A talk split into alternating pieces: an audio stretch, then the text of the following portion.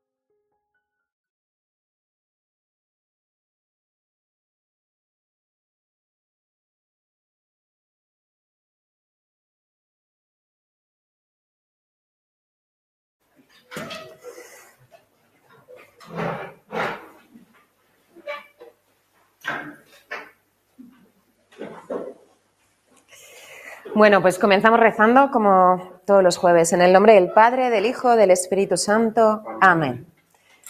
Pues nos ponemos en presencia del Señor, en presencia de la Virgen. Le pedimos que nos acompañe en esta tarde, que derrame su gracia sobre nuestros corazones, que ilumine nuestro entendimiento para poder profundizar cada vez más en sus verdades y para hacerlas vida. Se lo pedimos a través de la Virgen. Dios te salve María, llena eres de gracia, el Señor es contigo. Bendita tú eres entre todas las mujeres, y bendito es el fruto de tu vientre, Jesús. Santa María, Madre de Dios, ruega por nosotros pecadores, ahora y en la hora de nuestra muerte. Amén. Gloria al Padre y al Hijo y al Espíritu Santo. Ahora y siempre, por los siglos de los siglos. Amén. En nombre del Padre, del Hijo y del Espíritu Santo. Amén. Muy bien, pues hoy viene la lección que completa el puzzle, ¿no? Hemos visto eh, las dos anteriores. Bueno, ¿hay preguntas antes? ¿Alguien quiere hacer pregunta de alguna sesión anterior? ¿Para qué habré dicho nada, no? Son online, ¿no?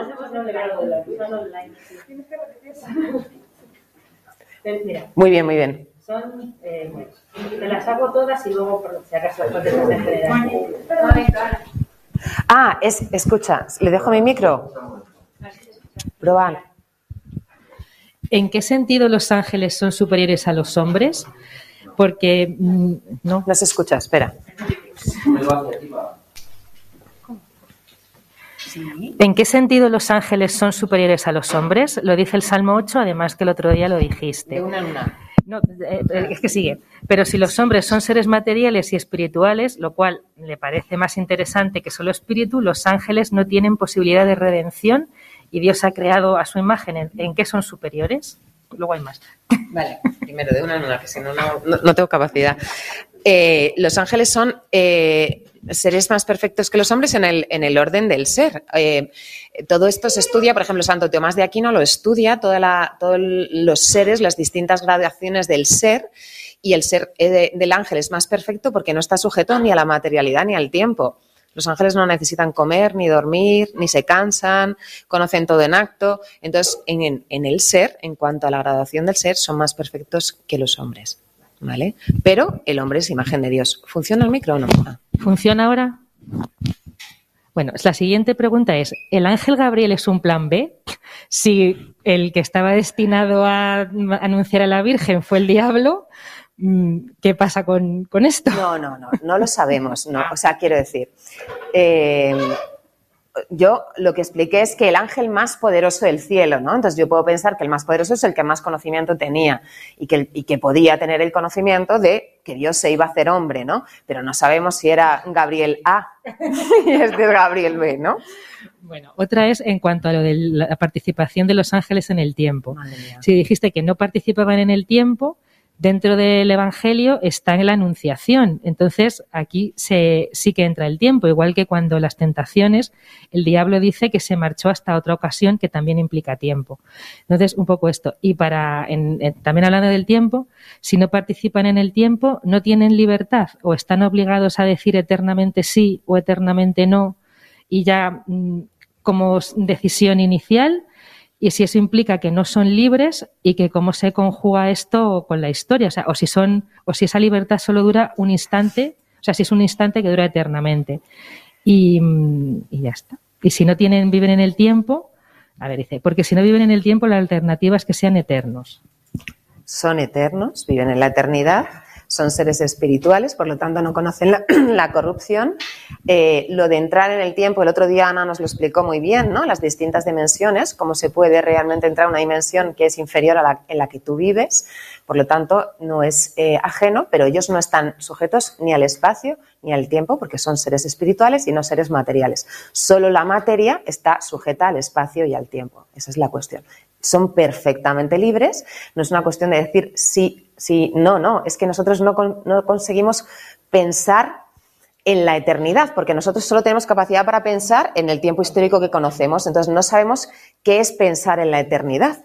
Entonces, ¿cómo es pensar en acto? ¿Cómo es conocerlo todo en acto? ¿no? De una, no, tenemos capacidad. Lo que sí sabemos es que si esto fuera del espacio y el tiempo, no hay progreso, ¿no? No necesitan progresar para conocer.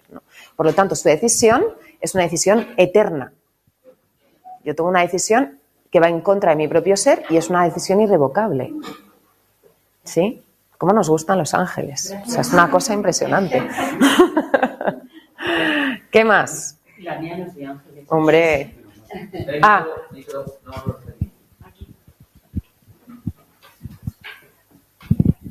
Es que en la 4 es que se me vienen varias respuestas, entonces, quiero no se explica la vida divina en el hombre. ¿Qué?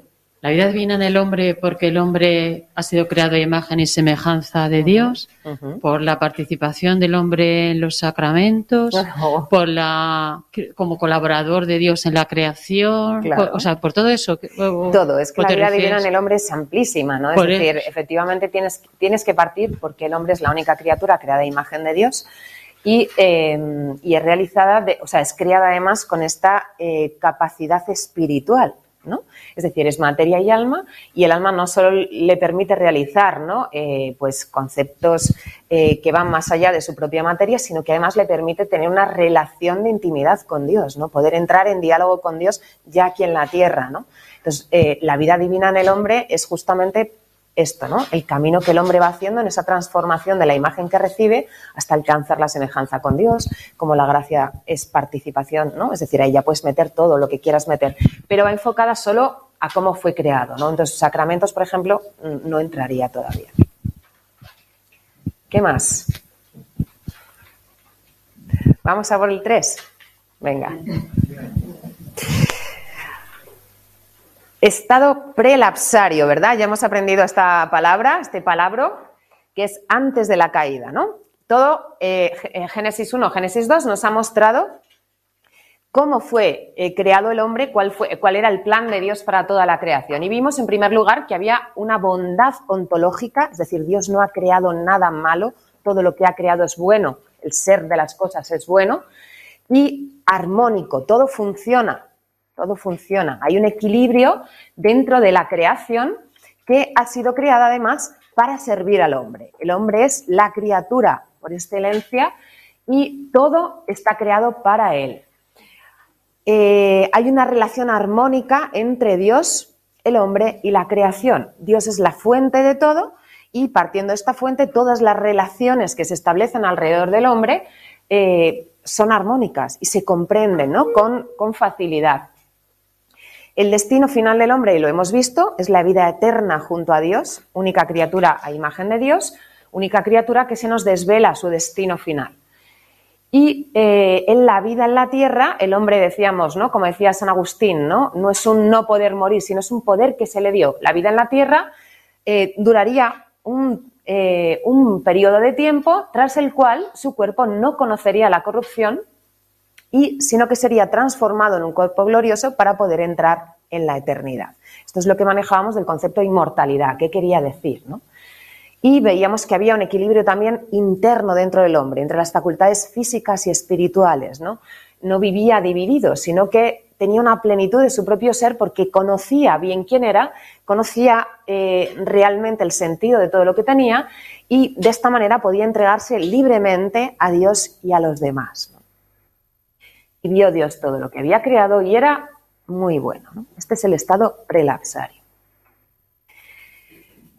Pero, ¿qué es el mal? No? Es la gran pregunta eh, que parece ¿no? que, que, tiene que entrar en diálogo con esta armonía de la creación. ¿no? ¿Qué es el mal? Y es algo que hemos experimentado los hombres de todo tiempo. Nadie es ajeno al mal. ¿no? desde el más rico al más pobre a, cualquier religión, raza, ¿no? Todo el mundo ha experimentado en su vida el mal o el sufrimiento. Por lo tanto, es algo eh, que no hace falta argumentar, sino eh, hace falta reflexionar sobre ello. ¿Qué respuestas tenemos ante el mal? Y la historia del pensamiento y la filosofía es como el gran muro, ¿no? ¿Qué es el mal? ¿Por qué? ¿De dónde sale el mal? ¿no? Se han creado eh, muchas teorías diversas, la más famosa, las, los maniqueos, ¿no? como dos principios, esto lo tenemos muy, muy metido en las venas, eh, cuidado. Eh, el maniqueísmo es como dos principios ontológicos, un principio bueno y un principio malo, ambos creados. Pero la definición más acertada, personalmente, es la que dio Santo Tomás de Aquino. El mal es la ausencia de un bien debido. Lo traduzco al castellano, ¿no? Eh, yo tenía un profesor de metafísica que decía que el mal, para entender el mal, hay que mirar un queso gruyer, ¿no? Nosotros, el queso gruyer tiene agujeros. El mal es el agujero en el queso, Es decir, para que haya mal, tiene que haber un bien. Si no hay bien, no hay agujero si no hay bien, no hay mal. El mal es la falta, la ausencia de queso. Donde debería haber queso, no lo hay. El mal no es absoluto porque no ha sido creado. No puede tener una entidad por sí misma, ¿no? Siempre recuerdo a Hannah Arendt, la filósofa Hannah Arendt, que presenció los juicios, de Auschwitz, y ella acuñó eh, esta frase, ¿no? La banalidad del mal, ¿no? ¿Por qué la banalidad del mal? Porque ella veía, ¿no? Que estaban procesando eh, a personas que habían sido las responsables de aniquilar a, miles y cientos de miles de judíos y eran padres de familia de siete hijos, de ocho hijos, ¿no? Con una vida familiar totalmente normal. Y ella decía, ¿cómo puede ser esto, no? Es la banalidad del mal. El mal por sí mismo no, tiene entidad. Es la ausencia de un bien. Ahora, ¿cuánta ausencia del bien? Pero siempre está soportado sobre un bien, Por lo tanto, esta es la cuestión. Dios no ha creado el mal el mal es una falta, ¿no? Una falta. ¿Dónde comienza el mal? El mal comienza en el mundo espiritual, que vimos el otro día, ¿no? En el mundo espiritual. El mundo, un mundo que eh, es creado, por lo tanto es una criatura de Dios, pero que es caído porque va a tomar la firme decisión de eh, rebelarse contra Dios, ¿no? Y de tal manera se revela contra su propio ser, contra eh, para lo que ha sido creado. Se va a oponer a la acción de Dios y se va a oponer, como hoy vamos a ver, a que el hombre encuentre su camino. Eh, el mal, por lo tanto, no comienza con el hombre. Cuando veamos ahora a la serpiente en, el, relato, entendemos por aquí. ¿no? ¿Qué es el problema? Que toda la historia de la humanidad se va a convertir en una lucha entre el bien y el mal, como dirá Efesios, Efesios 6. ¿no? Toda la lucha, toda la historia es una lucha entre el bien y el mal, donde el hombre va a ser una víctima de esta lucha. Dice el libro de la sabiduría, en el capítulo 2, versículo 24. Dios creó al hombre incorruptible. Ya lo sabemos, ¿verdad? Esto lo hemos aprendido. Y lo hizo a imagen de su propio ser. Mas por envidia del diablo entró la muerte en el mundo y la experimentan los de su bando. También lo adelantamos el otro día, hicimos un poco spoiler, ¿no? Eh, la envidia del diablo, ¿no? Más por la envidia del diablo entró la muerte en el mundo. ¿Qué es la envidia del diablo? Y os decía, la raíz más profunda de la envidia no es querer lo que el otro tiene, sino que el otro no tenga lo que yo no puedo tener. Esa es la envidia, ¿no? Entonces, ¿qué es lo que le ocurre al diablo? Le ocurre que él no puede alcanzar el destino del hombre. El destino del hombre es vivir junto a Dios. Es imagen de Dios. Y eso es algo que el diablo no va a poder alcanzar. Y esto le genera, esto entre otras muchas cosas, le genera envidia. De poder desear ¿no? todo esto, pero como no puede tenerlo, se va a dedicar a que el hombre no pueda tenerlo tampoco. Así que toda la historia hasta el día de hoy es esto. ¿no? cuál es el fin, ¿no? lo que llamamos el tentador. Bueno, para los que eh, toda la historia de la calle de los ángeles, que la conocemos por la tradición de la iglesia, la tenéis en los números del catecismo del 391 al 395. Este capítulo lleva muchos números del catecismo porque muchas veces em, hay gente que considera que es una interpretación, no es una interpretación, va a ir apareciendo eh, lo que dice la iglesia sobre estos eh, términos, ¿no? Todos estos cursos son formativos por esto, ¿no? Esto es lo que nos dice la Iglesia, lo que nos enseña la Iglesia. ¿Por qué decimos que es el tentador, no? Porque es aquel que aleja al hombre de lo que realmente es. ¿Cuál es el fin del diablo? Es buscar, ¿no? Es engañar, alejar al hombre sutilmente, ¿no? Sutilmente, como hoy vamos a ver, de aquello que el hombre realmente es.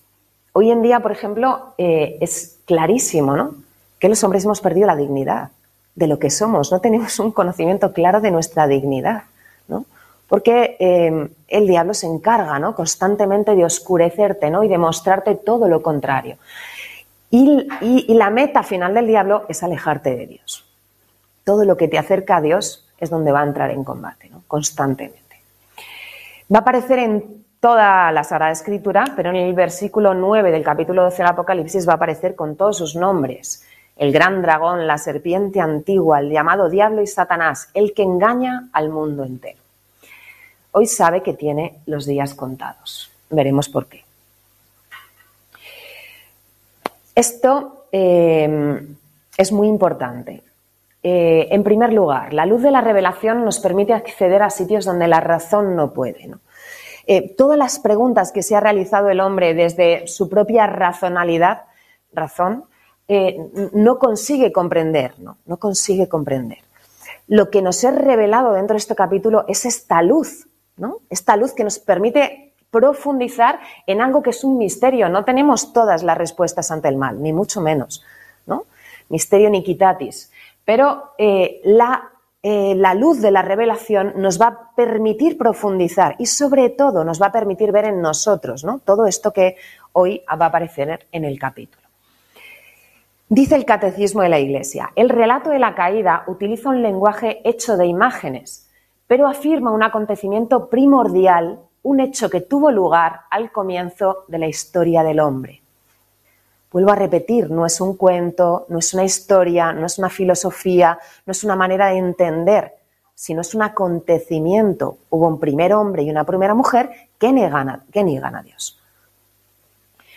Minimizar la realidad del pecado original es lo mismo que destruir el significado de la muerte y resurrección de Cristo. Si no comprendo, hoy lo veremos, si no comprendo lo que aquí va a acontecer, tampoco comprendo por qué ha muerto Cristo por mí. Por lo tanto, es algo que tenemos que explicar muy bien. Comienza nuestro relato. La serpiente era más astuta, Arum, ahora veremos el juego de palabras, que las demás bestias del campo que el Señor había hecho. Serpiente, serpiente primer símbolo, símbolo, símbolo del mal en todas las religiones, en todas las culturas, y había hecho una criatura, es una criatura, eh, que no era mala en sí misma. ¿no? Y se dirige a la mujer, con que Dios os ha dicho que no comáis de ningún árbol del jardín. El mal siempre miente. El mal siempre miente, siempre nos engaña. Las mentiras siempre son muy sutiles, ¿no? Muy sutiles. Cuando siempre digo, ¿no? A mí nunca el diablo me tienta con ver un partido de fútbol porque no me gusta el fútbol, ¿no? Me tienta con lo que me gusta, ¿no? Es así, es decir, sabe perfectamente dónde tiene que ir. Así que las, las mentiras con las que nos va a engañar son muy sutiles. Y esta es primera, que no comáis de ningún árbol del jardín que no es verdad, ¿no? Que es lo que ha dicho Dios. Podéis comer de todos los árboles del jardín, menos uno. Ahora vamos a ver. La mujer contestó a la serpiente, Podemos comer de los frutos de los árboles del jardín, pero del fruto del árbol que está en mitad del jardín, nos ha dicho Dios, no comáis de él ni lo toquéis, de lo contrario, moriréis. ¿Qué le pasa a la mujer? Que ha caído en la mentira y ella también miente. En el momento en el que establecemos conversación con el mal, ya hemos caído. ¿no? Ya hemos caído. ¿Qué es lo que Dios ha dicho? Puedes comer de todos los árboles del jardín, pero del árbol del conocimiento del bien y del mal no comerás, porque el día en que comas de él tendrás que morir. En ningún momento dice que no lo toque. Por supuesto no dice que de ninguno, pero tampoco dice que no lo toque. Nos damos cuenta cómo el mal es así de seductor, ¿no? La serpiente replicó a la mujer, no, no moriréis. Es que Dios sabe que el día en que comáis de él se os abrirán los ojos y seréis como Dios en el conocimiento del bien y del mal. No, si tú comes morir, instantáneamente no vas a morir. Se te van a abrir los ojos y te vas a dar cuenta de lo que es el bien y el mal. Fijaos el engaño. Primero, Adán y Eva conocen la diferencia entre el bien y el mal. Yo para conocer el mal no tengo que experimentarlo. Yo eh, sé que las drogas son malas, y no tengo que eh, consumir drogas para saber que las drogas son malas. Sé que lo son. Una cosa es el conocimiento, que cuando yo sé cuál es, qué es lo que me da plenitud a mi vida, cómo vivir, lo contrario es lo que no. Y otra cosa es experimentar el bien y el mal. Se os abrirán los ojos y experimentaréis el bien y el mal, ¿no? La serpiente sabe lo que dice. Por lo tanto, Adán y Eva conocen la diferencia entre el bien y el mal. Ese no es el engaño. El engaño, ¿dónde está? ¿Cuál es el destino de la vida de Adán y Eva? Ser como Dios, vivir junto a Dios. Y, ese es un, y eso es un deseo que está en lo más profundo del corazón de todos los hombres. Es un deseo de infinito que habita en todos y cada uno de nosotros. Por lo tanto, nosotros reconocemos esa necesidad, ser como Dios. ¿no? Ahora, ¿cuál es el engaño? Pensar que apartándose de Dios alcanzarían de inmediato ese anhelo de su corazón si coméis de este árbol, que bien decíamos, ¿este árbol qué significa? La única cosa que los hombres no podían hacer. Dios les había permitido hacer todo menos una cosa, que era negar ser criatura, romper su relación con Dios. Si rompían su relación con Dios, si se alejaban de la fuente de la vida, moriría. Y la serpiente les hace creer que van a alcanzar lo que su corazón anhela, vivir junto a Dios sin Dios. Este es el engaño de hoy, no es el engaño de Génesis 3, es el engaño de hoy exactamente igual. ¿Cuántas veces hemos escuchado a la gente joven, no? Yo para ser libre es que la religión me oprime, es que yo no quiero que me manden, que me digan, ¿no? Es que Dios, ¿no? Para liberarme, para poder hacer mi vida, para encontrarme, tengo que apartarme de Dios, exactamente el mismo. Para conseguir ese anhelo de mi corazón, ese deseo tan profundo de mi corazón, tengo que prescindir de Dios, cuando es todo lo contrario. Sin Dios esto no lo podría realizar. Así que fijaros la sutileza del engaño. Utiliza un deseo eh, del corazón humano para llevarlo justamente a lo contrario. Entonces la mujer se dio cuenta de que el árbol era bueno de comer, atrayente a los ojos y deseable para lograr inteligencia. Así que tomó de su fruto y comió. Luego se lo dio a su marido, que también comió es la dinámica de la tentación. Una vez que he establecido la conversación con la tentación, me doy cuenta que es buena.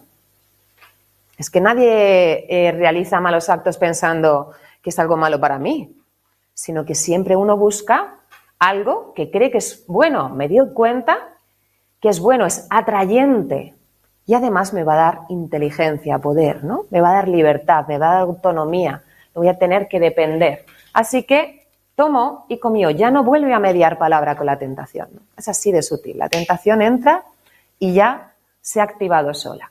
Luego se lo dio a su marido, que sin rechistar también comió. ¿Qué pasó? Se les abrieron los ojos a los dos y descubrieron que estaban desnudos. Primera consecuencia, ya no están revestidos de la gloria de Dios. Así que no sé quién soy, no tengo muy claro qué es lo que ocurre, ¿no? ¿Y quién es el otro? Me avergüenzo, ¿no? Me avergüenzo y me oculto, me tengo que proteger del otro porque la inseguridad ha entrado, ¿no? Hemos perdido la fuente y todo se vuelve oscuro y ambiguo. Entrelazan hojas de higuera y se las ciñe.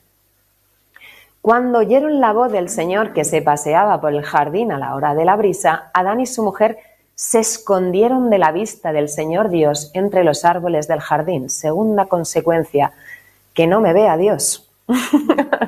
Cuando la liamos, lo primero que hacemos es no quiero pisar la iglesia, no quiero rezar, no, no quiero la luz, porque la luz ilumina mi oscuridad, donde ¿Dónde estoy? Así que me escondo de Dios. Y aquí va a acontecer em, una especie de interrogatorio entre Dios y cada una de sus criaturas. Van a aparecer eh, en orden inverso a como habían aparecido antes. Primero va a ser Adán, después va a ser Eva y finalmente la serpiente. Así que el Señor Dios llamó a Adán y le dijo, ¿dónde estás? Y mucha gente me dice, pero Dios no lo sabe. Dios que lo sabe todo no sabe dónde está Adán y siempre pongo el mismo ejemplo, pero porque lo he vivido tantas veces, ¿no? De repente estás en tu salón tranquilamente, ¿no? Y escuchas en la cocina, ¿no? La mitad de los platos se han roto. Y tú entras en la cocina y ves a tu hijo que ha abierto la puerta y se le han caído los platos y los ha partido. ¿Y qué es lo que le dices? ¿Qué has hecho? lo tienes delante y lo estás viendo, claro que lo sabes, pero ¿qué buscas con qué has hecho? Que tome conciencia de lo que ha hecho. ¿No? Porque rápidamente les sale también a los niños el pecado original y dicen, ha sido solo, ¿no? Pues es igual, ¿no? Entonces a los padres, ¿qué queremos, no? Que tomen conciencia. Dios va a hacer exactamente igual, ¿no? Está buscando que Adán tome conciencia de lo que ha ocurrido. ¿Dónde estás? Además es una pregunta teológica con mucha fuerza, porque es una pregunta que nosotros hacemos muchas veces a Dios. Señor, ¿dónde estás? Cuando yo mm, creo que en mi vida Dios ha hecho muchas veces esta pregunta sobre mí, ¿no? ¿Dónde estás tú? ¿Dónde estás? Él contestó, oí tu ruido en el jardín, me dio miedo porque estaba desnudo y me escondí. El miedo entra en la historia de la salvación. La seguridad, la tranquilidad, la inocencia con la que vivían los hombres se ha perdido. Y entra el miedo. Tengo miedo. ¿Qué es el miedo, no? Tengo una amiga que decía, mucho miedo, poca fe, mucha fe, poco miedo. es la confianza, ¿no? La falta de confianza en tu corazón lo que genera el miedo, ¿no? La inseguridad, las dudas. Me dio miedo porque estaba desnudo, porque me encuentro desnudo, vacío, y me escondí, me escondí de ti, me escondí de todo. Por lo tanto, no confiesa, ¿Qué ha pasado? ¿Dónde estás? Pues tengo miedo. Pero no dice, la he liado, Señor. El Señor Dios le replicó, ¿quién te informó de que estabas desnudo? ¿Es que has comido del árbol que te prohibí comer? Dios le da una ayudita, ¿no? Le da un empujón. ¿Quién te informó de esto? ¿Has comido de este árbol? Adán respondió, la mujer que me diste como compañera me ofreció del fruto y comí. Ha sido él. ¿no? Pero has sido solo, o sea, quiero decir, lo primero que nos ocurre con el pecado es yo no he sido, ¿no? Ha sido el otro, ha sido el otro, ha sido el otro. Pero fijaros porque tiene un matiz mucho más gordo. La mujer que tú me diste. La culpa es de ella, esa que da carne mi carne, huesos de mis huesos y la plenitud de mi vida es una catástrofe, pero la culpa es tuya por habérmela dado. En el fondo de todos nuestros males siempre culpamos a Dios. ¿Por qué permites esto? ¿Por qué me has dado esto? ¿Por qué este hijo? ¿Por qué este marido? Siempre el final de la pregunta es Dios, Siempre señalamos a Dios. Cuando ya la hemos liado a tope, cuando todas las decisiones de nuestra vida han llevado a pues, un montón de circunstancias, levantamos la vista y decimos, y la culpa es tuya. Eh, el Señor Dios dijo a la mujer, ¿qué has hecho? Y ella, mucho más práctica, le respondió, la serpiente me sedujo y comí. Caí. Claro, sí, tal cual. ¿Para qué nos vamos a andar con más rodeos, no? Comí. La serpiente y comí. El Señor Dios dijo a la serpiente, por haber hecho esto, maldita, Arur, es el juego de palabras, ¿no? Se pasó de lista, Arum, astuta, Arur, maldita, tú entre todo el ganado y las fieras del campo. Te arrastrarás sobre el vientre y comerás del polvo toda tu vida. La primera maldición es la de la serpiente. La primera maldición. Dios no ha maldecido ni a Adán ni a Eva. La primera maldición es la de la serpiente. Y siempre entendámosla bien porque eh, Dios no da lo que no tiene. Dios, que es el sumo bien, no puede dar lo que no tiene. La maldición de la serpiente es consecuencia de su acto ella ha tomado una decisión libremente, ¿no? Y eternamente. Y eso es lo que le ha valido la maldición. Te arrastrarás sobre el vientre y comerás polvo toda tu vida. Y este es el famoso protoevangelio, el versículo 15 del capítulo 3. Los padres de la iglesia lo llamaban el protoevangelio. Pongo hostilidad entre ti y la mujer, entre tu descendencia y su descendencia. Esta te aplastará la cabeza cuando tú la hieras en el talón. Se llama protoevangelio porque en el momento de la caída se anuncia la salvación. En el momento en el que el hombre y la mujer han roto su relación con Dios, se anuncia un triunfo sobre el mal. Pongo hostilidad. La hostilidad es una lucha de larga duración. Siempre que aparece hostilidad eh, en la Sagrada Escritura, este término es una lucha de larga duración entre ti y la mujer, entre el mal y la mujer, sede de la vida, sede de la vida. Entre tu descendencia y su descendencia. Esta te aplastará la cabeza cuando tú la hieras en el talón, ¿no? ¿Cuándo acontece esto? En la cruz, ¿no? Cuando el mal hiere en el talón, es decir, una herida, una herida importante, pero no una herida mortal, hiere a la mujer y a su descendencia, en ese mismo momento la cabeza de la serpiente es aplastada, como hoy vamos a ver. Es decir, esto se cumple en la cruz de Cristo. A la mujer le dijo, mucho te haré sufrir, itzaboneja, itzabon, es la raíz verbal, ahora veremos por qué. En tu preñez parirás hijos con dolor, tendrás ansias de tu marido y él te dominará. Adán le dijo, por haber hecho caso, Shema, Shema Israel, ¿no? Haber escuchado y haber obedecido a tu mujer y haber comido del árbol que te prohibí, maldito el suelo por tu culpa. Segunda maldición, la creación. Comerás de él con fatiga mientras vivas, brotará para ti cardos y espinas y comerás hierba del campo. El desequilibrio, toda la creación, esa consecuencia del pecado del hombre. ¿no? Maldito el suelo por tu culpa. Veis, os pongo el verbo en hebreo, es un verbo un poco complicado porque eh, no solo está la raíz verbal, pero itzabon es el mismo verbo para el hombre y para la mujer. Las consecuencias del pecado son exactamente igual para uno que para otro, solo que cada uno lo va a sufrir en su ámbito vital. La mujer en su preñez, Parirás hijos con dolor, tendrás ansias de tu marido, las relaciones con el marido. Y el hombre en su ámbito vital también, las relaciones con su mujer y el ámbito del trabajo. Pero es la misma consecuencia del pecado para uno que para otro. Y la que compartirán juntos es la última, polvo eres y al polvo volverás. Vamos a ver más despacio esto. La primera, mismo padecimiento, que es lo que os he contado, misma raíz verbal en hebreo, el hombre y la mujer. Y son dos cuestiones que van a aparecer en toda la Sagrada Escritura. A la mujer le está hablando de fertilidad y al hombre le está hablando de la tierra. Son las dos bendiciones creacionales. Adán y Eva se les dijo, multiplicaos, regid la tierra. Son los dones que recibieron, ¿no? El don de la vida eh, en, la persona humana y el regir la tierra, el vivir en abundancia. Y son ahora los dos dones eh, que han quedado dañados por el pecado. Y fijaros porque además son las promesas que Dios va a hacer a Abraham. Te multiplicaré como las estrellas del cielo y toda esta tierra te daré. Dios comienza restaurando los bienes creacionales. Maldito el suelo por tu culpa. El pecado del hombre no solo tiene una dimensión interior, sino también una dimensión cósmica. El pecado del hombre repercute en toda la creación.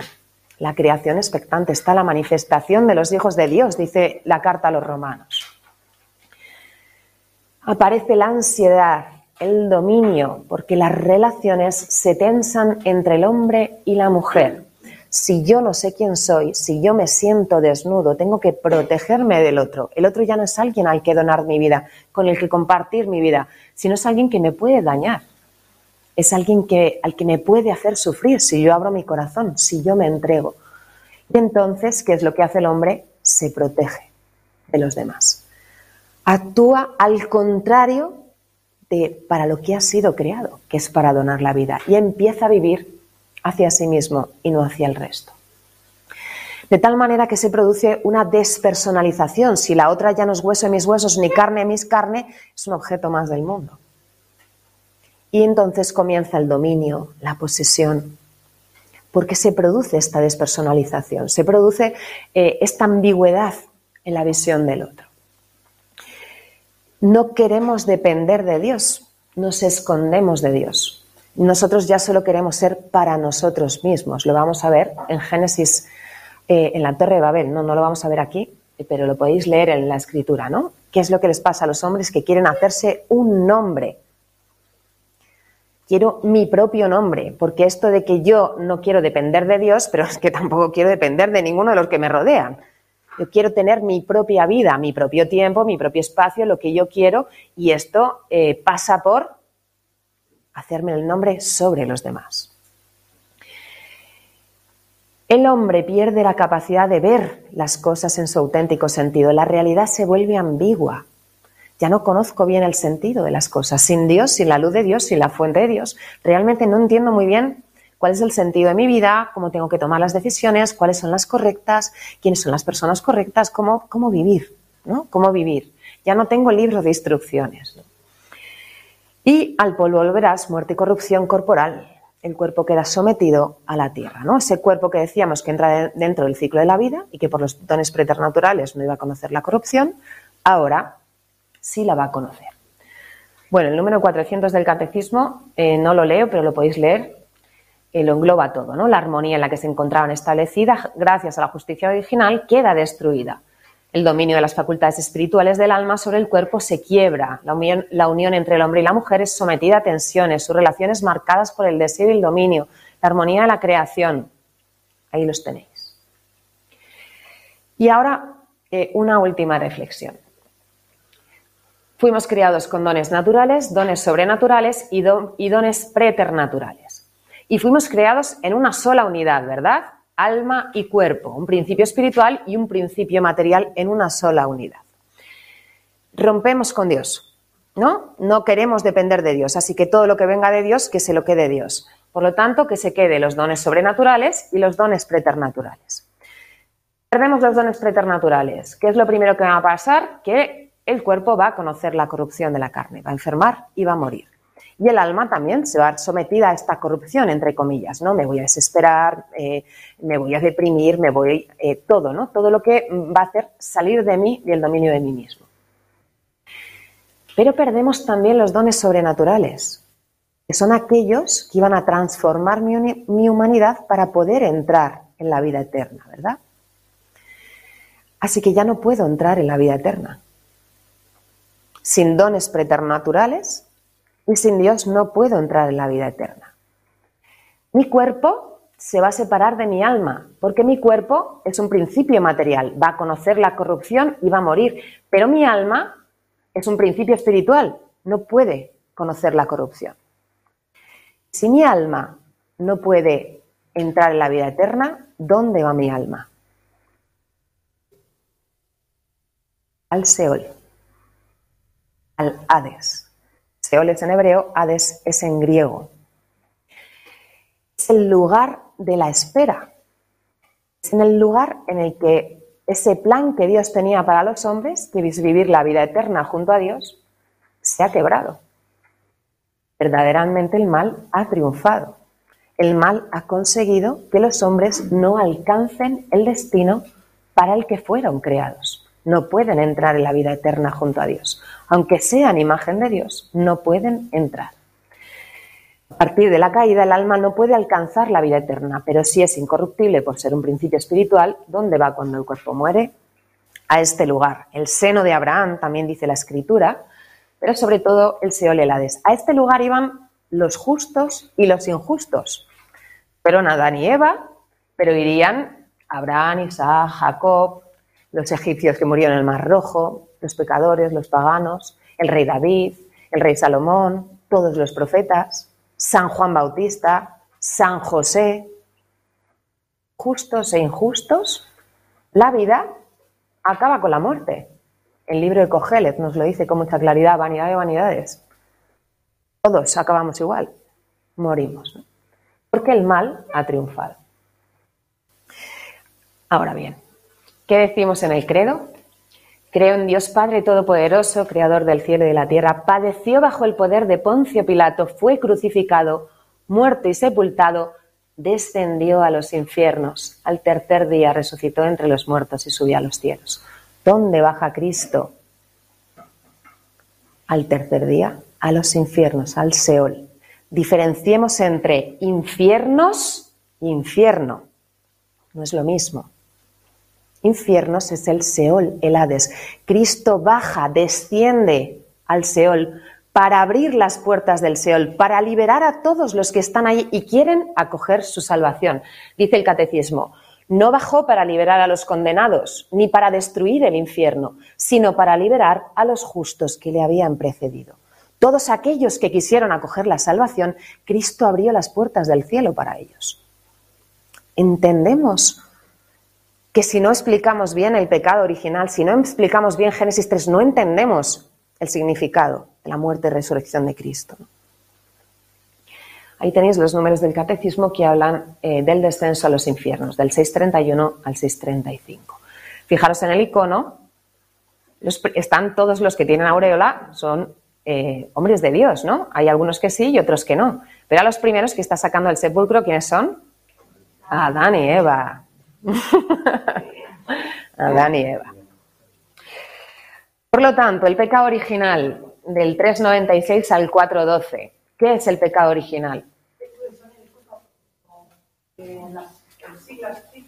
Eh, sí, perdona, es que es, catecismo de la Iglesia Católica, pero es que está mal. O sea, normalmente es CCE. Y pues esto es como el canon. es catecismo. Todo lo que es son los números del catecismo de la Iglesia Católica. Si tú pones en Google eh, Catecismo de la Iglesia Católica Vatican, aparece ahí, con todo el catecismo. ¿sí? Es toda la doctrina de la Iglesia Católica.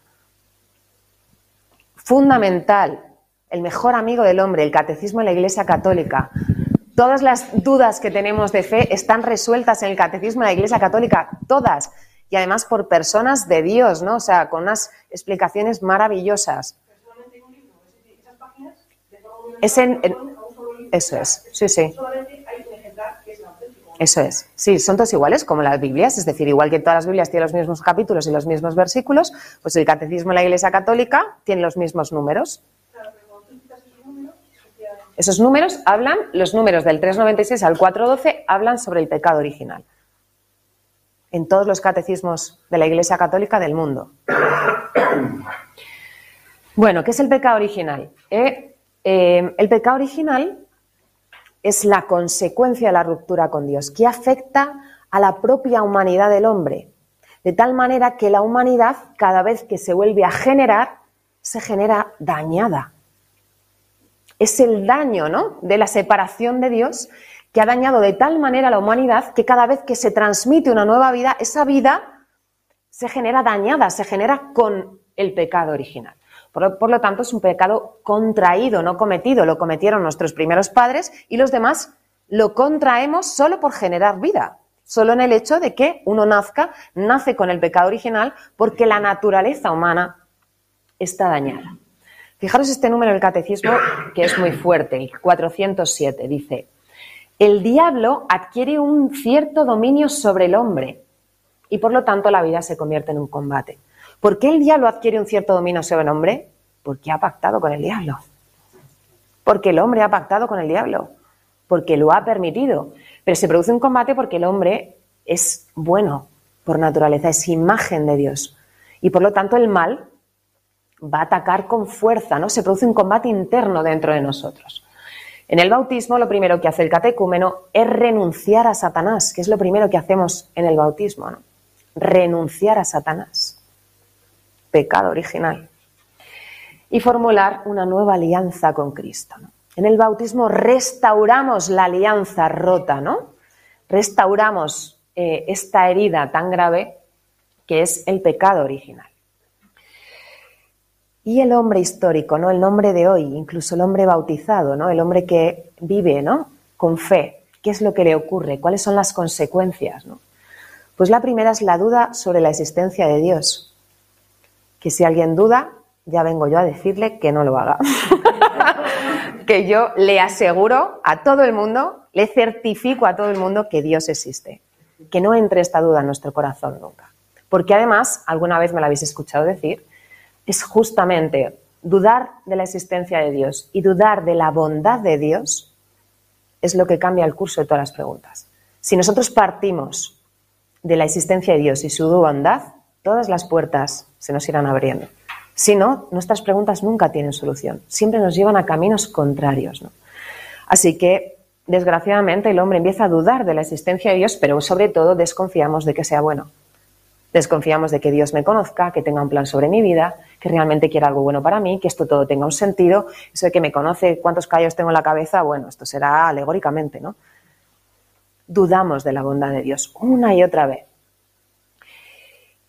El hombre, que es un ser relacional por naturaleza, si su relación no está fundamentada, firmemente fundamentada en Dios, todas sus relaciones de alrededor se ven eh, debilitadas. Por supuesto con las demás personas, porque como ya veíamos, ese deseo infinito que hay en mi corazón, le responsabilizo al otro de él, ¿no? Y le digo al otro, no, es que tú me tienes que hacer feliz. Es que tú me tienes que dar lo que yo necesito para vivir, ¿no? Y eso es algo que se lo estoy diciendo a una persona tan limitada como yo, ¿no? Si las relaciones no están fundamentadas desde Dios, las relaciones se empobrecen y mueren por sí mismas,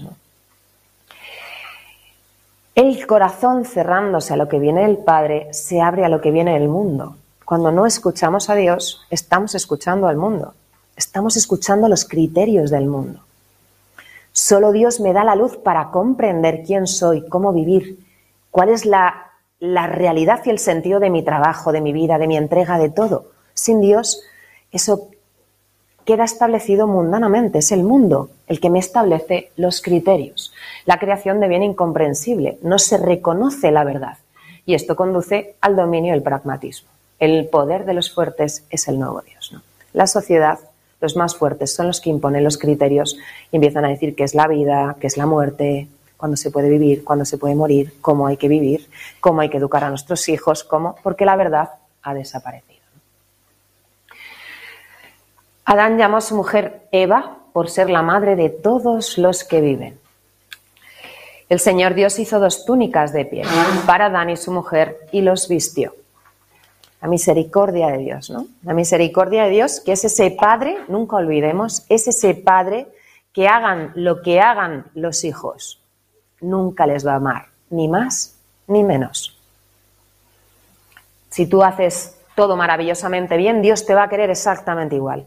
Y si tú la lías hasta el final, Dios te va a querer exactamente igual. Los que somos padres y madres lo sabemos, ¿verdad? Pues ese es Dios, ¿no? Ese es Dios que ve cómo sus hijos se alejan de él y que espera, ¿no? Que el hijo vuelva a casa.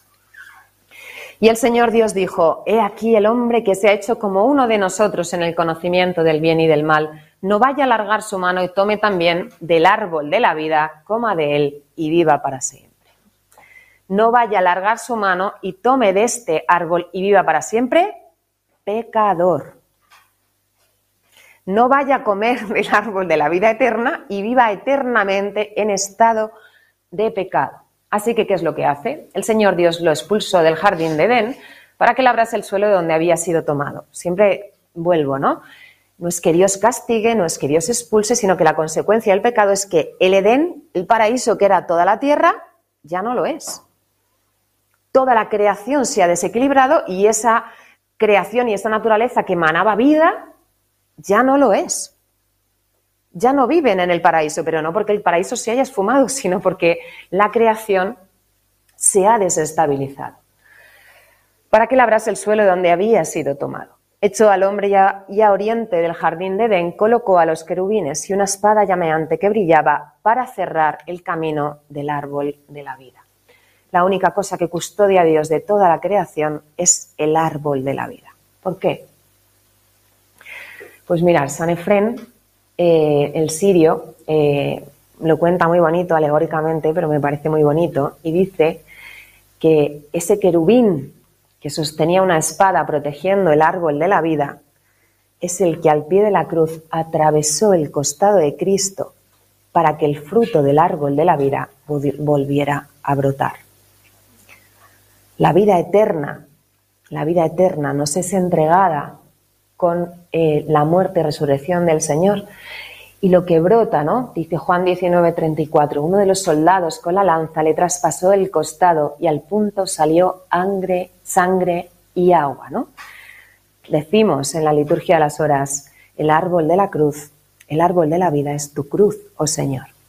El árbol de la vida es el fruto de la vida eterna, es protegido para que el hombre no viva eternamente pecador y vuelve a brotar cuando Cristo muere por todos nosotros y nosotros a través del bautismo y de la Eucaristía nos incorporamos a la muerte de Cristo, a la vida de Cristo y podemos entrar de nuevo en la vida eterna, podemos transformar nuestra vida. La vida eterna vuelve a brotar del árbol de la vida, que es el Señor. El fin del bautismo y la Eucaristía y la vida de gracia es que el alma se deiforme de nuevo, ¿no? Es volver a restablecer esta relación con Dios y poder volver a alcanzar el destino para el que fuimos creados. El árbol de la vida es tu cruz, oh Señor. Es protegido por los querubines para que el hombre no coma de él y viva para siempre en estado de pecado. A ver si entendemos esto bien porque es muy importante. Eh, ¿Por qué la Iglesia nos pide que no comulguemos en pecado mortal? Porque hacemos lo contrario. Buscamos nuestra propia condenación. Es lo mismo por lo que fue protegido el árbol de la vida. El árbol de la vida es el que conduce a la vida eterna y cuando uno recibe la Santísima Eucaristía en pecado mortal, hace lo contrario, dice San Pablo, el que se une al Señor es un espíritu con él. De modo que quien coma del pan y beba del cáliz del Señor indignamente es reo del cuerpo y de la sangre del Señor. No podéis beber del cáliz del Señor y del cáliz de los demonios es como un insulto, ¿no? Es decir, yo que no quiero nada contigo, yo que he roto mi relación contigo y que además firmemente estoy convencido de que es así, voy al árbol de la vida. Por eso la iglesia sigue protegiendo el árbol de la vida. Por eso, porque al final realiza lo contrario, ¿no? Lo contrario en nosotros. Bueno, y de esta forma, nuestra historia de salvación, que veremos las dos próximas sesiones, queda marcada por la cruz de Cristo, de tal manera que la creación que cayó ha podido ser redimida. Todos los hombres desde aquí hasta aquí van al Seol. Están en ese lugar de espera, ¿no? El hombre no fue creado para la muerte, sino para la vida. Y es Cristo el que nos abre de nuevo las puertas de la vida. De tal manera que todos los hombres que vivimos en el tiempo de la Iglesia, que es este tiempo, si nos acogemos a la salvación del Señor, si vivimos la vida con Cristo y como Cristo, podremos alcanzar de nuevo el destino para el que fuimos creados. Dice Benedicto XVI, la fuerza originaria de la creación se convierte para el hombre en fuerza de redención. ¿Qué quiere decir? la fuerza de la creación, la fuerza de mi propio ser, la imagen de Dios que soy, clama que no he sido creada para sufrir, no he sido creado para enfermar, no he sido creado para romperme, para pelearme con todos, he sido creado para vivir en abundancia, para vivir feliz, para entregar mi vida. Y entonces, en un mundo caído, en un mundo lleno de pecado y sufrimiento, mi alma clama, ¿no? Esto no tiene sentido. Por eso la fuerza de la naturaleza, la fuerza de la creación, se convierte para el hombre en fuerza de redención. Cuando caemos, cuando caemos en nuestro pecado, en nuestra miseria, elevamos los ojos al cielo y pedimos auxilio. Es justamente esto, ¿no? Los, sufrimientos, las caídas, son ocasión de encontrar el sentido de todo. Porque el hombre cree poder romper la relación con Dios, ¿no? Es que esto es lo más llamativo. El hombre cree que ha podido decir, hasta luego Dios, ¿no? Ahí te quedas. Pero sin embargo no han podido expulsarlo de su corazón porque quiera o no quiera, el hombre, es imagen de Dios, es criatura de Dios y depende para vivir de Dios. Muchas gracias.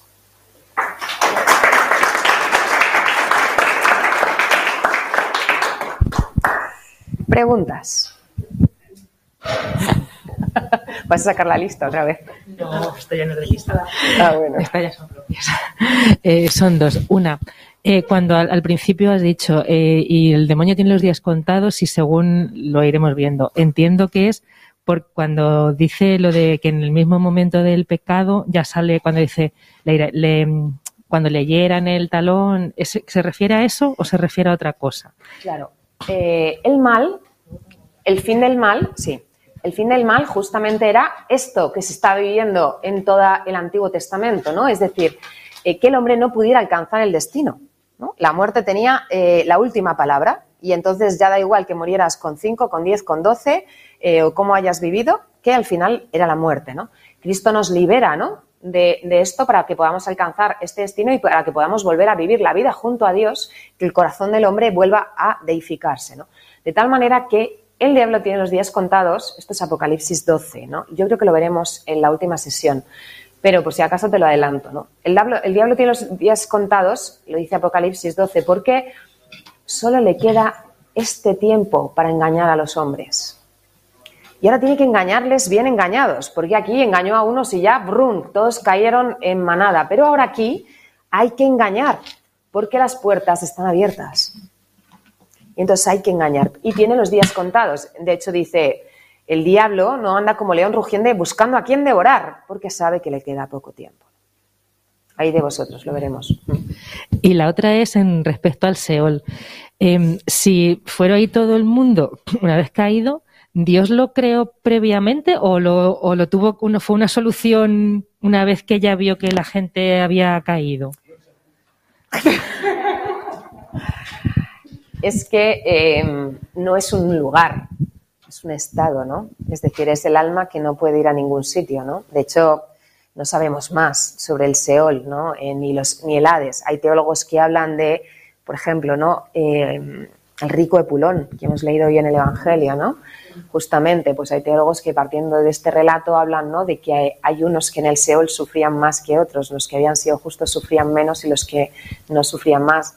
No lo sabemos. Es un estado en el que el alma queda atrapada de alguna manera, ¿no? Pero no como, o sea, no es un lugar, ¿no? Como tampoco el, purgatorio, ¿no? Porque además está fuera del espacio y del tiempo, ¿no? Más. Entre el hombre y la mujer. de... la tensión entre el hombre y la mujer. ¿Puedes eh, retomar un poco eso? ¿De dónde viene? Claro. La tensión entre el hombre y la mujer eh, viene de que ya no contemplo al otro, ya no contemplo al otro como carne en mi carne, hueso en mis huesos, ya no contemplo al otro como aquello, ¿no? Que me conduce a amar a Dios. Siempre decimos en las relaciones, ¿no? Las relaciones parten de una atracción, una atracción sexual, ¿no? Por el otro, el otro me atrae, del deseo, y eso eh, profundiza en un afecto, profundiza en un te quiero porque eres y finalmente profundiza en por qué eh, me llevas a Dios. Es porque mi vida, la entrega de mi vida, al final eh, me hace, ¿no? me une, me lleva a la comunión con Dios. ¿no? Esto se pierde por completo. Y entonces el otro ya no tiene ninguna referencia al sentido de mi vida, no tiene ninguna referencia eh, a, a un camino, sino que es una referencia totalmente extrínseca. El hombre se convierte una criatura más dentro de la naturaleza. Y entonces el otro es un objeto, es un objeto al que eh, además eh, juzgo, ¿no? Y domino, y poseo, ¿no? Y puedo exigir, y puedo demandar, ¿no?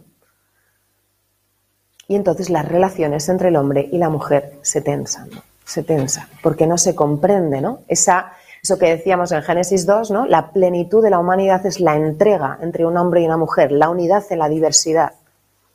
Eso ya se pierde por completo, ¿no? Y entonces el otro es alguien, ¿no? Alguien que, tiene que. Y del que me protejo, sobre todo del que me protejo, ¿no? Del que también me da miedo que me dañe, ¿no? El otro ya no, ya no puedo abrir mi corazón, no puedo entregar mi corazón porque tengo miedo de, ser dañado por el otro. ¿no? ¿Qué más?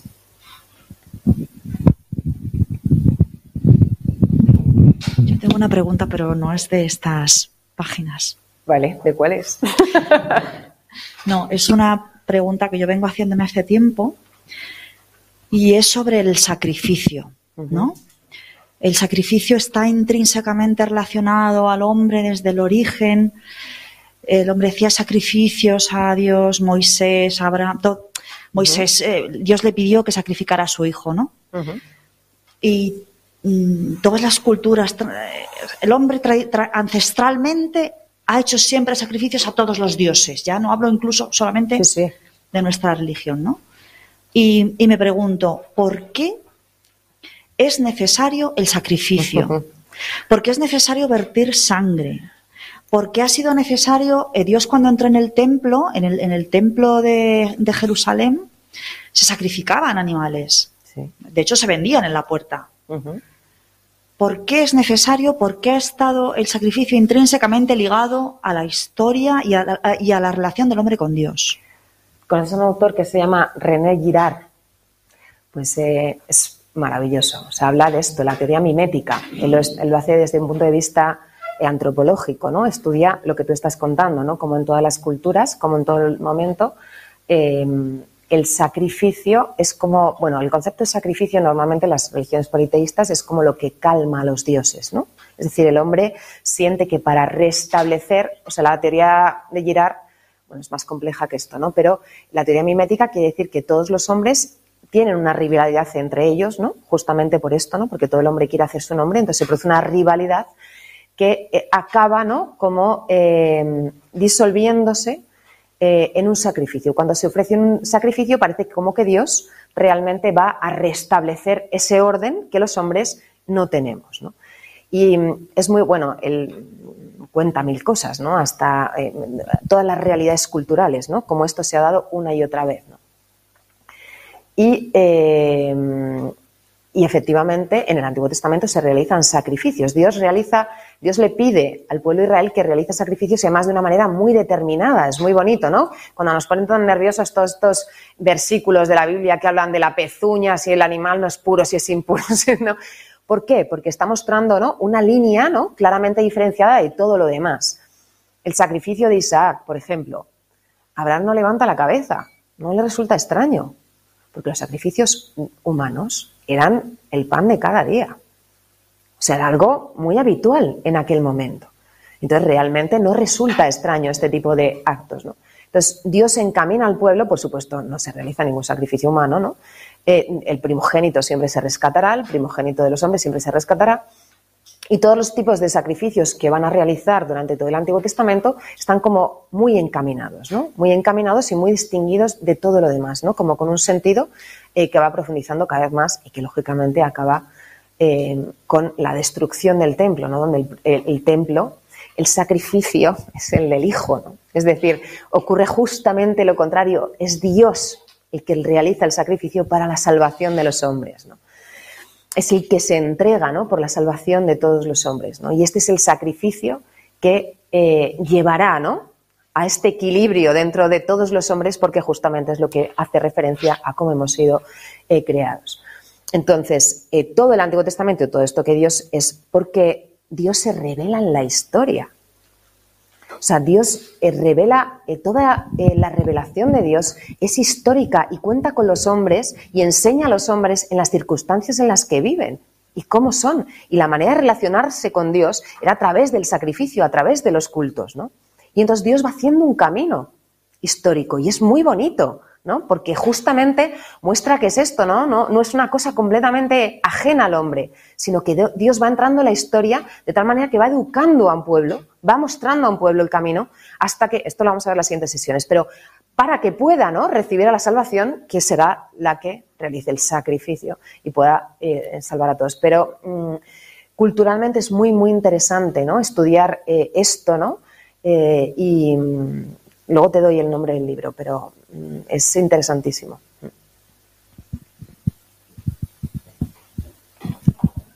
Más. Qué miedo. Cuando los curas preguntan.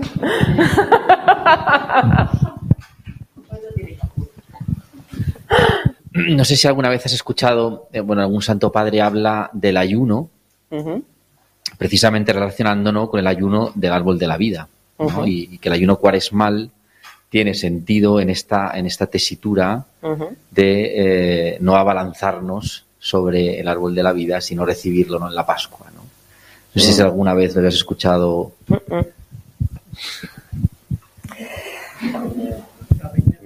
Eh, bueno, efectivamente, o sea, yo mm, no podría directamente, ¿no? O sea, porque justamente el valor del fruto del árbol de la vida es tan enorme en mi vida, ¿no? Que, mm, es un ayuno que no, me resulta comprensible, ¿no? Porque es un ayuno sin el que no puedo vivir, es decir, de todas las cosas de este mundo que podría prescindir, pero de esta no. De esta no. ¿no?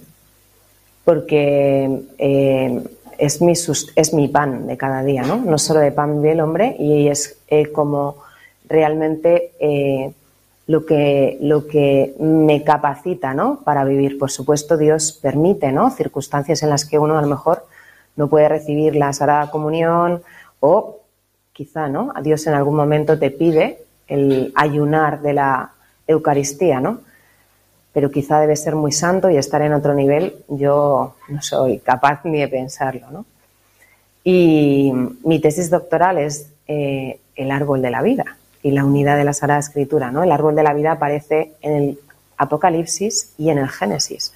Aparece al principio y al final de la historia de la salvación, ¿no? en el jardín del Edén y en la Jerusalén celeste. ¿no? El árbol de la vida eh, es un símbolo importantísimo, ¿no? es la cruz cósmica, ¿no? es la que sustenta toda la historia de la salvación.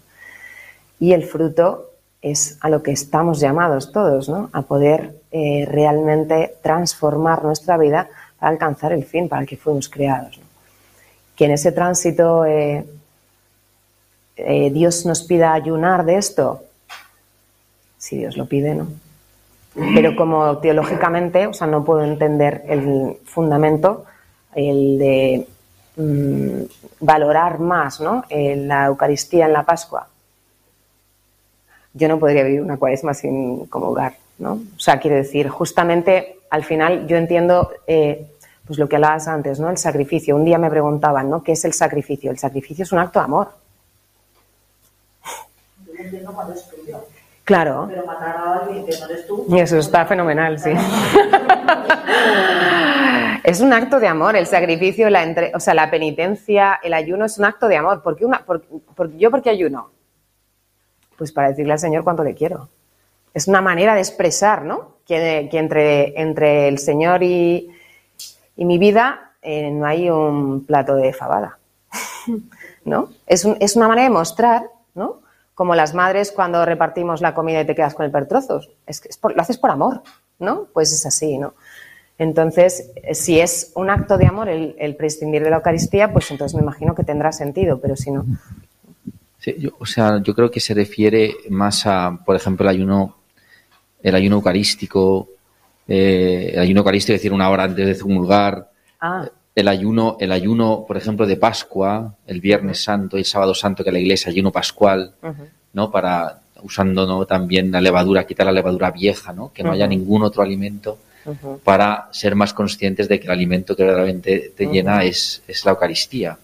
O sea, en ah, sentido ese la relación era, por saber apreciar ese alimento frente a cualquier otro alimento, ¿no? Claro, es que te había entendido ayuno cuaresmal, o sea, ayunar toda la cuaresma para poder comulgar en Pascua, ¿no? no, Entonces yo decía, o sea, no... No, no, es, como la conciencia del ayuno, ¿no?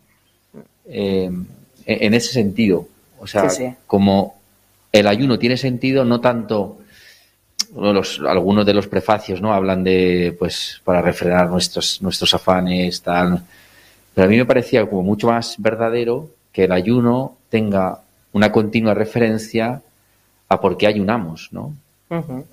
y, en ese sentido, valorar, ¿no? Que de hecho se hace, que cuando tú haces el ayuno, ¿no? El ayuno, el ayuno pascual, viernes y sábado, el, viernes, la vigilia pascual, eh, el cuerpo te está diciendo, mm, aquí pasa algo, ¿no? Claro, necesito alimentarme, ¿no? Y ese día Tomás, ¿no? Eh, después del sábado que no hay Eucaristía, ¿no? Y, el viernes tampoco. o sea, es brutal, ¿no? Cuando uno tiene esta conciencia, ¿no? Que muchas veces el ayuno es como una especie, yo a veces no lo, he entendido o lo he entendido o me lo han explicado como una especie de mortificación, de que entiendo que tiene su sentido, ¿no? Va a Para refrenar tus pasiones, eh, pero cuando lo miro desde este lado me, me apetece más el ayuno, lo entiendo más. no, claro, tiene que ser, ¿no? Es decir, y efectivamente es algo que eh, muchas veces la Eucaristía hemos perdido este sentido, ¿no? Yo creo que también viendo Génesis 3 aquí es cuando ves, ¿no? Eh, y, Dios protegía el árbol de la... ¿Por qué se protege el árbol de la vida, no? Porque es eh, algo tan valioso, ¿no? Para Dios proteger el árbol de la vida, ¿no? Y justamente, ¿no? vemos la protección que hoy realiza la Iglesia con la Eucaristía, ¿no?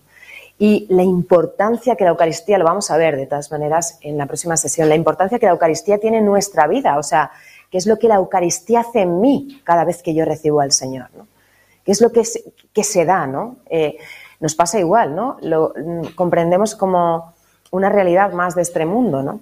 Por eso es fundamental esto, ¿no? Y por eso es fundamental profundizar en qué, o sea, la vida entera, la historia de la salvación. El sentido de este curso ahora es, hemos visto estos tres primeros capítulos con la introducción y ahora vamos a ver esto en toda la historia de la salvación. Es decir, estas consecuencias, así Dios ha creado el mundo, así ha caído, y ahora esto, ¿cómo se da la historia de la salvación? ¿Qué es lo que ocurre en la historia de la salvación? Para realmente que esto se haga vida, porque esto nosotros seguimos viviendo la historia de la salvación. Nosotros seguimos viviendo en ese tiempo, desde la cruz hasta la segunda venida. ¿no? Y cómo vivimos, ¿no? Cómo han vivido antes y cómo vivimos ahora, ¿no? y cómo todo esto, ¿no? El árbol de la vida, la fruta del árbol de la vida, cómo se nos da ya esta gracia para poder, ¿no?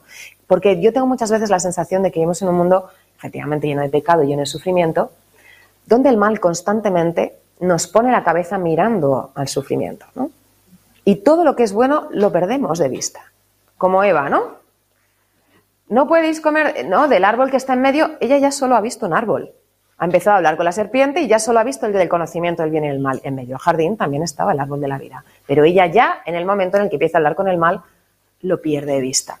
Pues es lo mismo ahora, ¿no? Es decir, en un mundo de tanto pecado, tanta caída, tanto sufrimiento, yo experimento.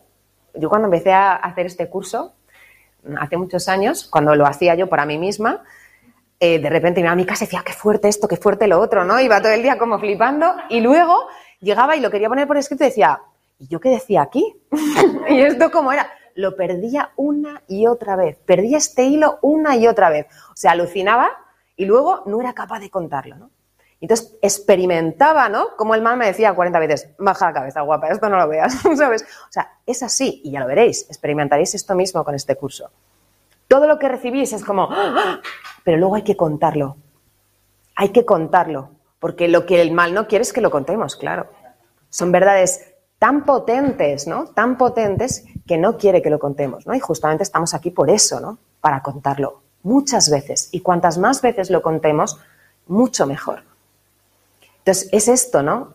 Eh, mm, vivimos ya en un mundo, ¿no? Donde el Señor ha vencido al mal, ha vencido el sufrimiento, donde ya se nos ha abierto la puerta, donde recibimos la gracia sacramental, donde el árbol de la vida está abierto de nuevo y vivimos atormentados, llenos de miedo, de agobio, de depresión y comulgamos todos los días. Hay algo que no, hay algo que no. No nos lo acabamos de creer, ¿no? No nos acabamos de creer todo esto, ¿no? Así que... Mm. Mira, si me permites, un minuto. Eh, os he traído una cosa que al hilo de lo que tú estás diciendo es un cuentito muy pequeño que dice, Dice, un hombre susurró, Dios, dime algo. Y un pájaro cantó, pero el hombre no lo escuchaba. Luego el hombre habló más alto, diciendo, Dios, háblame. Y el viento silbó a su alrededor, pero el hombre no oía. El hombre miró a su alrededor y gritó, Dios, déjame que te vea. Una estrella se encendió con fuerza en el cielo, pero el hombre no veía. Entonces el hombre gritó, Dios, muéstrame un milagro. Y en ese momento un niño nació, pero el hombre no lo supo. El hombre desesperado gritó, Tócame, Dios, hazme saber que estás aquí. Dios bajó y le tocó, pero el hombre, sin darse cuenta, espantó a la mariposa que se le había posado en el hombro y siguió caminando. Es un poco también eh, el, Evangelio de hoy, vuelvo otra vez, ¿no? Manda, por favor, manda contar a mis hermanos, ¿no? Eh, tienen a Moisés y a los profetas, ¿no? Es decir, ya está aconteciendo, ¿no? Esto ya lo tienes, ¿no? Ni aunque vean resucitar a un muerto creerán.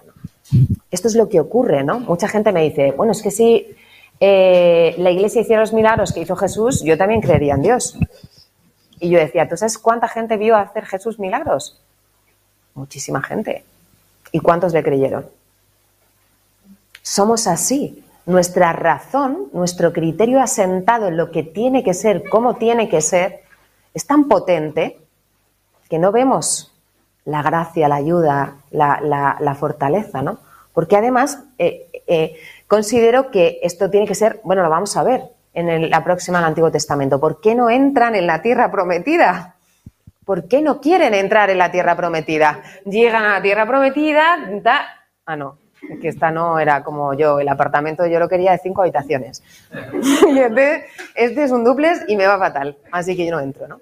¿Por qué? Porque es esto, ¿no? O sea, mi criterio, lo que yo pienso, como tiene que ser, ¿no? El corazón del hombre vive siempre aferrado a una realidad temporal, ¿no? Cuando tenemos esta capacidad, que preguntabas antes, ¿no? El hombre, la capacidad divina. Tenemos una capacidad de acoger, ¿no? De acoger la verdad de Dios, de poder recibir, de tal manera que eso es lo que me enseña a vivir y lo que me enseña la realidad donde vivo. Pero como vivo cerrado a eso y atacado a lo material, lo material acaba por nunca poder darte respuestas. ¿no? Y buscas y buscas y buscas y aquello. En fin. ¿Alguna pregunta más? Bueno, pues muchísimas gracias. Nos vemos, si Dios quiere, el próximo jueves.